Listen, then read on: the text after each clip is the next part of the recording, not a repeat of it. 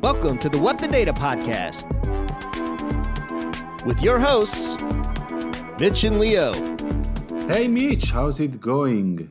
Hey Lior, fine, fine. It was a long week, but it's finally over, so I'm getting into a Friday mood.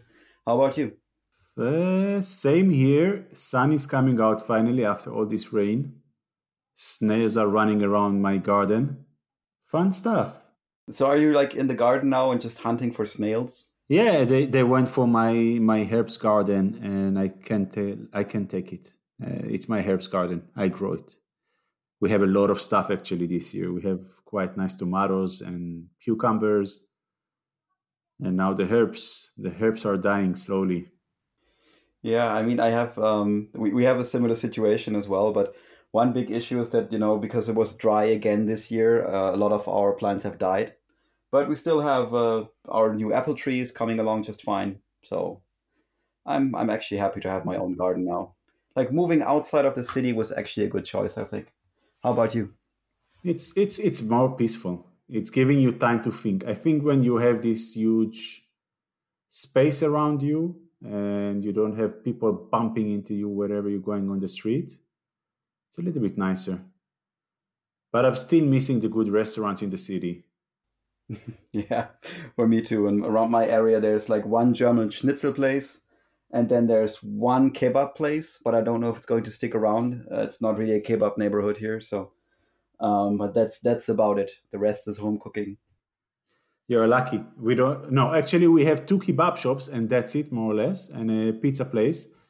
The pizza place is over salting everything. I don't know. He has some not too sensitive hand for salt, and the kebab shops. I don't want to go inside any of them because I'm not sure how it's going to come out. It scares me. Well, I mean, it depends, right? There are some more decent looking ones. Some of them are more seedy. Actually, when I when I still lived in the city center, there was this one place um, where we had uh, my roommate went to this kebab place and he came back home. He had terrible diarrhea for two days, and um, he said it's probably about the kebab place. And I, you know, being a statistics guy, was like, you know, you can't be sure. Who knows? So then the next weekend, you know, he comes back home. And you know, next morning he's just terrible diarrhea again. And in the morning he just told me like, you know, there's no way you could tell me that this is not the kebab place. And I was like, yeah, but why did you even go there for a second time? And he was like, well, it was late. It was the only place to get something to eat, right? I was like, well, you know, I, hope it was worth it. When I arrived to Berlin, somebody sent me to the best kebab shop in, in the city. And I was like, okay, if he's saying it's the best in the city, I have to go there. I was traveling, uh, I think it was three lines that I needed to change of the underground, of the U-Bahn and I arrived there after something like 55 minutes. I'm arriving to the shop and I'm looking at it and I was like, I already know what's going to be the end result of it.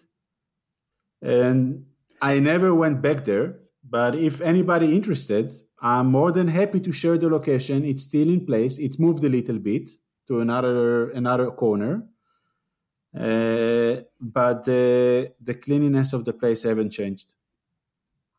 I think some people just have a stomach that's just very robust and nothing can really happen to them. but um, I don't know. It's it's crazy how these places are still in business, you know. But it's not the only companies I see that sometimes seem where, where I'm sometimes wondering why they're still in business, right? Yeah. But talking about uh, bad ex- talking about bad experiences, we're going to talk today about uh, sharing data with third party which I think is connecting quite well for this. Yeah, I just I also like the idea of when you think about like you know telling someone I hope it was worth it. You know, you were you were really hungry at four in the morning, um, and then you get punished more than you may have thought. Um, because I remember like um, maybe eight years ago or something, um, I, I used to work in the in the Facebook marketing field back when we still had Facebook games. So essentially you would have a Facebook account and then you know your aunt or your your parents or some other person on Facebook sends you an invite and asks you if you want to play Farmville or some stuff like that.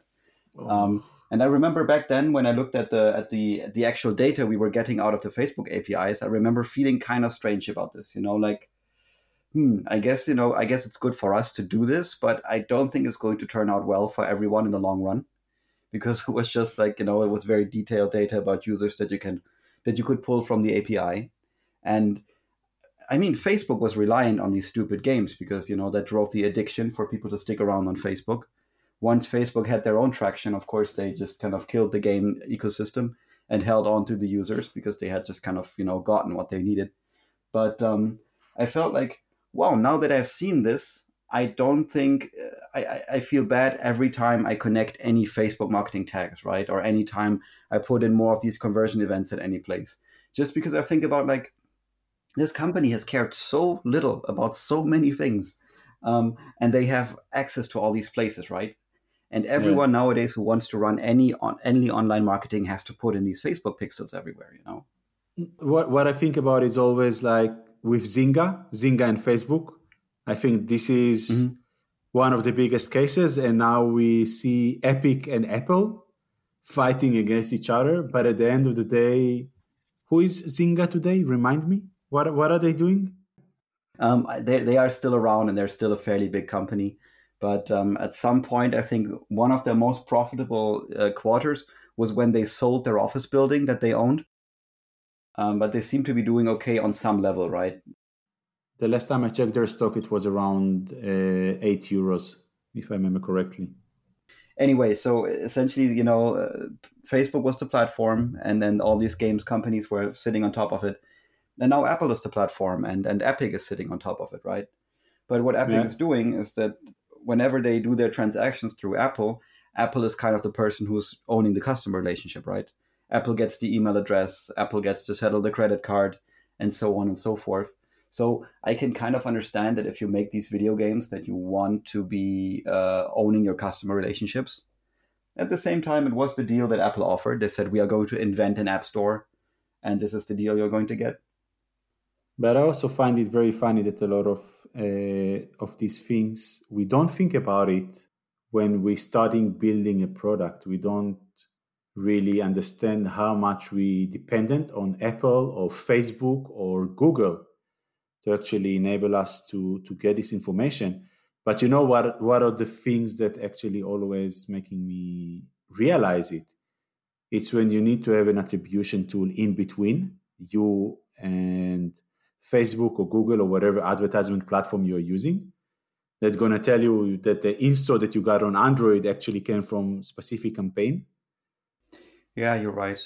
One thing that has been concerning me about this is, for example, um, Facebook has tried to build an attribution tool that people were supposed to use um, for the marketing contacts. And the obvious question is like, well, but I'm paying Facebook and they are one of my channels. If I would let them count the contributions, of course, they will look better, right?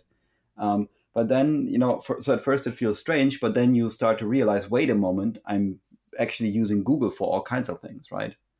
So Google is uh, the one company who's uh, who's who may be the biggest kind of recipient of my marketing money for the search ads. Um, I might have an entire SEO team, and SEO teams, what they really only do is that they make your your they structure your website data in a way that Google the Google search engine can actually work with it better. So an SEO manager is also kind of like a, a an unpaid con, unpaid consultant for Google. Um, and then you use Google Analytics where you also kind of put in all these tracking codes in place and you link up these conversion events to a degree where you have a similar situation, right? Google is the one who wants your marketing money, and they're also the people who tell you which marketing channels work best. It's a bit concerning. But let's face it, there is a difference between an attribution tool and a, a tracking tool. This is this is one thing, right? So Google Analytics and Facebook Analytics I, I, think it makes sense to make a distinction between analytics tools and and you know attribution tools in this sense. As you said, you know, attribution tools just look at the marketing, at finding the, the connection between marketing activities and conversions and stuff that happens on your side. Analytics tools are supposed to be controlled by you and they're supposed to be unbiased, right? Like technically, no one at Google Analytics is ever going to tell you that the data is somehow biased in favor of Google because it's supposed to be this objective source of truth. So, do you think that we actually here? This is always my question, and and I know that tracking is more your field than mine. Do we need to have an analytics tool and an unbiased attribution tool, or can we actually survive with uh, Google Firebase and, and, and Facebook uh, Analytics or Facebook uh, Pixel or or whatever they want to call their tools? Yeah, um, I mean the, the Facebook the Facebook attribution tool that they used to build, I think it was it was kind of uh, discontinued at some point because uh, there was not a lot of interest with the with the people, uh, with the with the clients. But um, I mean, the point is, you know, you can always get started with Google Analytics, and it's a simple way to to work on this. Um, and it gives you channel attribution, right? You know where people came from, and I think there's nothing wrong with that in principle. Um, but there are some places where it's almost impossible for you to kind of get channel attribution without kind of doing a deal with someone else. So it's the Apple conversation that we had for a while now, right? So you don't know where an install came from unless you go to a, um, an attribution provider like Adjust or AppsFlyer. Or in the future, most likely you are going to have to go straight to Apple to get this attribution information. Um, in terms of analytics, of course, it's it's uh, as I said, it's there's a cheap solution that you could try to use, but in most cases, you want to have control over your own data. And I'm pretty sure that at some point we'll also start to go to face problems using all these American companies that store this information. So it may not even be about if you want to do it, it may also become a problem of if you're even able to do it.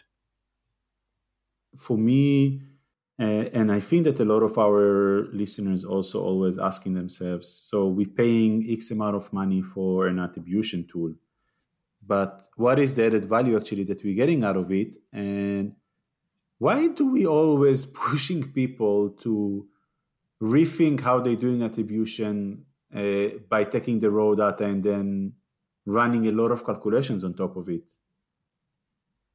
Mm.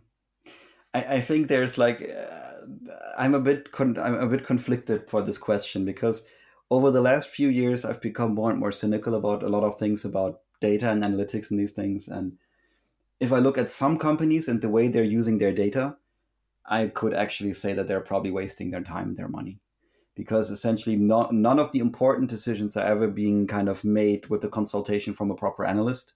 The analysts are just kind of hidden away in some data warehouse uh, function, and they're just kind of calculating KPIs and showing it somewhere, and so on and so forth.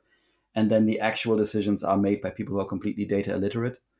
Um, in those cases, of course, you can ask the question of why even have the BI team? Why even have the data warehouse? Why not just do the bare minimum that just gives you a certain level of, of top level KPIs and you can run your company the way people would have done it 30 years ago. Um, at the same time, of course, I don't know if it's really time to give up on data, you know, in general, because of course you can make better decisions if you know more things. It's just the point it's that you need to hire managers who are able to do that. And um, so essentially a company that's well organized around like more scientific and more kind of intellectual principles of how to manage your business are going to to thrive if they have more data. Amazon is a company that definitely profits from having more data, right? Um, so I think that's probably the point. It's more like, am I the kind of company who really does, who really only wants to kind of report KPIs to shareholders and then just kind of do whatever we feel like? Um, or are you really kind of committed to the idea of running an, an optimized business that is kind of doing the best it possibly could?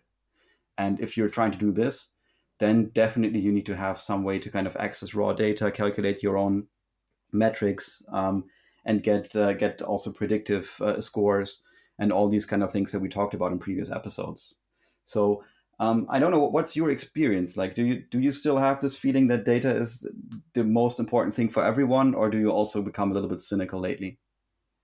Uh, actually, in the past, maybe I would have said that an attribution data is a must thing to have but then we completely ignoring the user centric approach when we need to actually think about a user and what he liked or didn't like on in our app when he used it. Uh, and we we stopped thinking how we can actually improve our campaigns to reflect what our app is actually doing this is this is where we actually a lot of us uh, committing the the crime against the user. We don't think about him, we think about us. And if we're talking about here, like if we think about the IDFA and the consent, right? You will need to convince a user that you're actually giving him an added value for him to consent for you to track him and to have his device ID to be able to retarget him. Otherwise, you did a shitty job. Yeah, definitely agree. Like, I think we've become obsessed with certain things that are not exactly the, the service that we're delivering to the users, right? So, um, I remember one survey question that I saw on an app where the question was like, on a scale from one to 10, how likely are you to recommend our filter options to your friends? And I was like, is, is this like an alien from a different planet that's just trying to figure out how humans work? Because uh, obviously I don't recommend filter options to friends, you know, like it's, it's not, sometimes it's not about collecting the data, you know, sometimes the moment you collect the data in the wrong way, you scare off your customer. And the data is only supposed to help you get customers, right? It's not supposed yeah. to drive your customers away. And I think this is also where kind of the where this you know the the kebab question comes up again. You know, is it really worth it? Um, if your, your your customers, for example, have to worry about their data showing up in places that they didn't expect, right? You know, the Cambridge Analytica scandal, for example, um, other stories we've all heard. And from yeah. that perspective, it kind of makes sense that Apple says, you know what, guys, we are going to protect you over the advertisers. If if we have to make a choice, we're going to make a choice for the customers. You know, I still believe there's like a lot of cynical uh, business logic in how why Apple made that choice, but I think the idea in general makes sense that we shouldn't jeopardize the customer experience just to be able to get a little bit more data out of them. Actually think here that uh, what's going to happen is that the apps will finally need to create content for the user. And I think that what happened in the in the past years with the apps is that they just became like very copycats of each other or they didn't really put an effort because they put all their emphasis on acquiring user and spending money and and i don't i don't believe that this is the right thing to do actually i think that this is actually the wrong thing you need to create content and you need to create content that is relevant for your user and it's not enough to go and have a, a, UI or UX guy going and asking some users about the usability of the app. Is actually to say this is the funnel I was thinking the user should use, but the reality is completely different, and let me adapt it. And let me also inform them in my advertisement. So when I'm going on Facebook or Google or wherever I'm going to, you want them to tell a story that the user can connect and say, This is something I want to have. Yeah, I, I think a lot of a lot of uh, products have lost the, you know, the art aspect because, you know, for example, they, they used to be a, a kind of you know an artistic or creative side uh, to to to making these products, and this has been kind of replaced by this idea of UX and UI of doing surveys of you know doing you know doing this kind this kind of you know this kind of fake science around all these things you know the a b testing you do on your website where mm-hmm. sometimes mm-hmm. you're just testing ridiculous versions, but you're just kind of saying like, well, I don't know, I throw 10 fr- uh, tests out there and some of them is, might be working. I actually think we the, the data people are a bit to blame for this because in the past when you had no way of knowing which particular thing was the reason why your business was doing well or not so well, you had to generally just be more creative and, and smarter about many things. And to be honest, like I, I believe that at some point the more data we collected, the more we turned a lot of the managers, the, the, the creative people, the product people into children who are just waiting for orders and waiting for someone to tell them what they were supposed to do. And I mean, there might actually be an upside to more people not wanting to be tracked. Um, because for me personally, I, recently had this conversation um, when I talked to someone and I explained to them, you know, that I have a fairly sophisticated setup, you know, with the with the VPN and and a lot of uh, ad blockers and the firewall and so on and so forth. Because I'm, uh, I don't know, privacy is kind of important to me, my as a private person, as a citizen. Um, and that person said, like, yeah, but you know how difficult you make it, you know, because from your from your own work, you know how difficult that makes things. And I'm like, well, I'm a I'm a person first and an analyst second, right? So, I mean, uh, I have no interest in Facebook being able to better track me. Like, what, what is the point for me personally, right? So, why would I be out of char- out of charity? Why would I make it easier for some company to kind of analyze my behavior? I never kind of signed up for being in an experiment.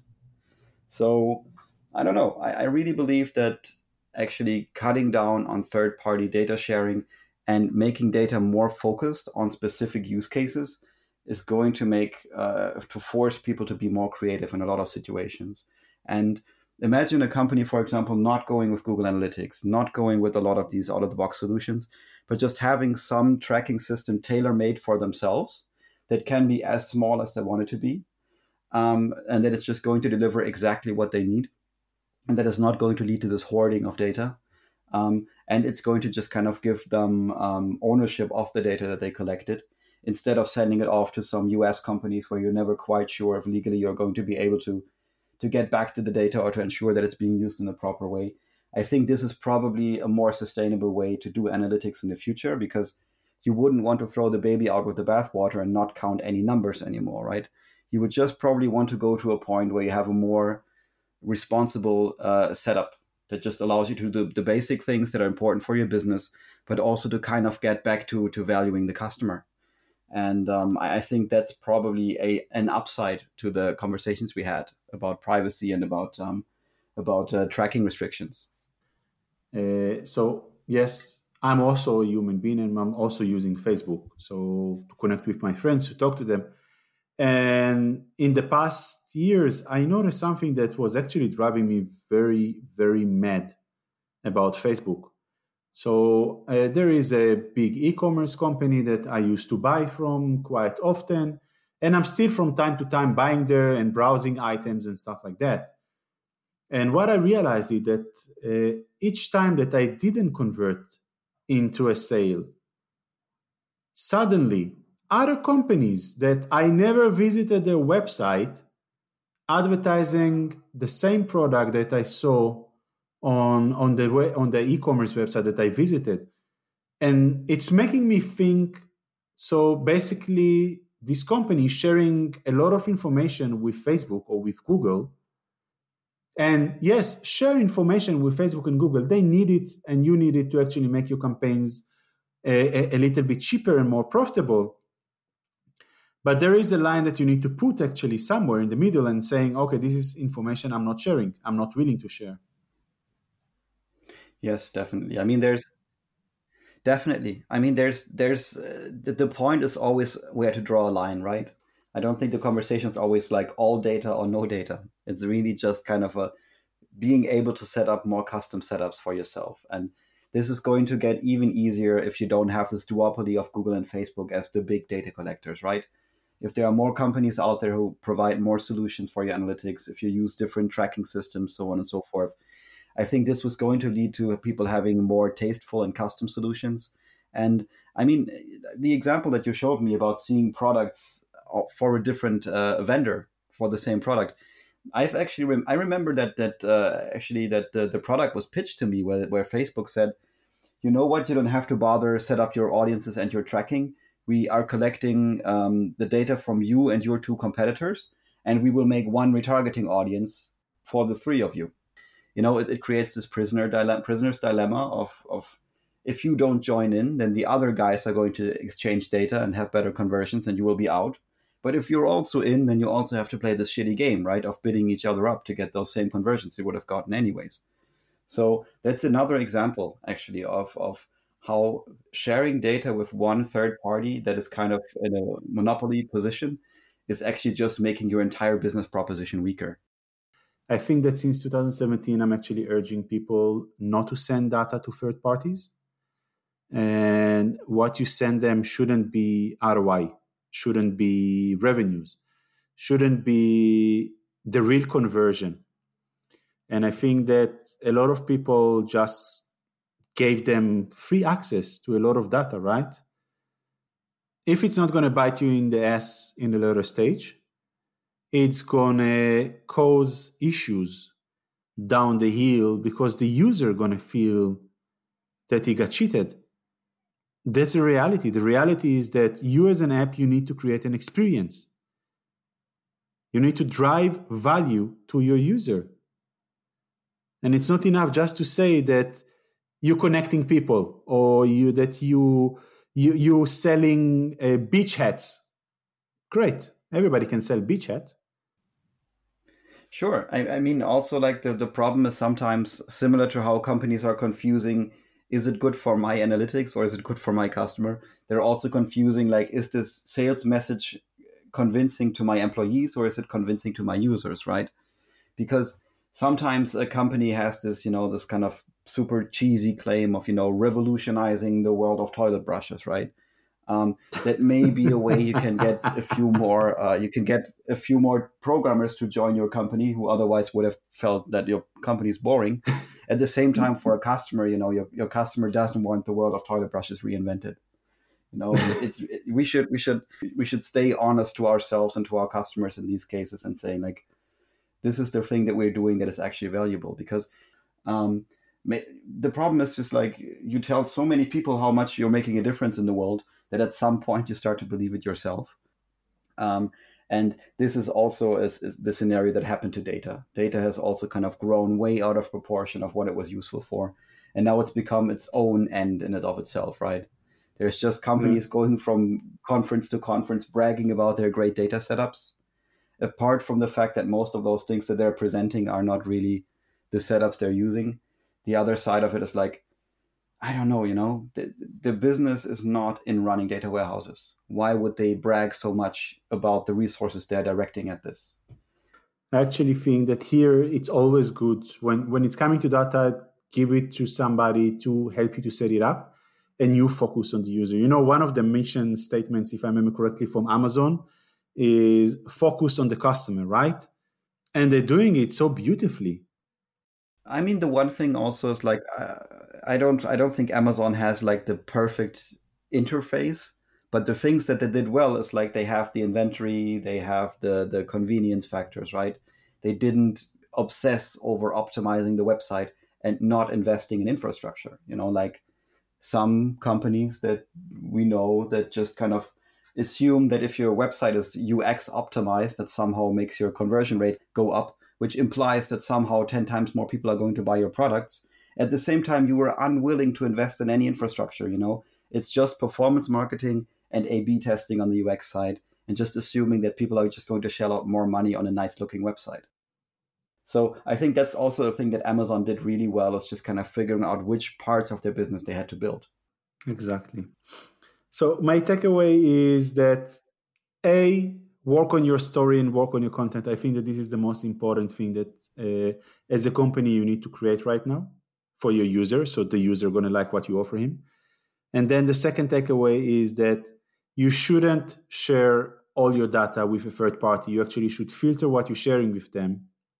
It doesn't matter how much you factor it or how much you're trying to mask it it's still going to know who is the milking cow and it will have the highest attention actually to bring him to other apps because his interest is actually to make more conversion and become more relevant for other apps as well.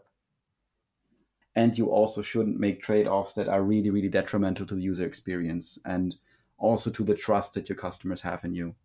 Um, and as i said before you know from from looking at cases where i've seen like a lot of sensitive data being shared in a way that i wouldn't have expected it to be shared as an as a customer i wouldn't have expected it. Um, and a lot of years have actually passed but i think the point has come now where finally you know uh, the general public and the politicians are going to start looking at this more clo- or have started looking at this more closely. And now we have to kind of uh, get back to basics. I think that's that's the thing that i that, that's my takeaway in the end. So yeah i think um, it was good talking to you about this again. So let's talk next week. Yeah, don't go to a kebab shop that's gonna stumble your stomach huh? the problem is how are you going to know beforehand if it's a good one or a bad one i know you have a lot of rules for this I, I always said like the best hummus I had was always in a shitty shop, but the outside and the inside were giving you a certain vibe that you know you can trust the owner, and I think that this is something that is very important. I like that. So that's a good that's a good summary for this. All right, cool. So uh, thanks. Um, let's uh, talk next week. Talk soon. Thank you for listening to the What the Data podcast.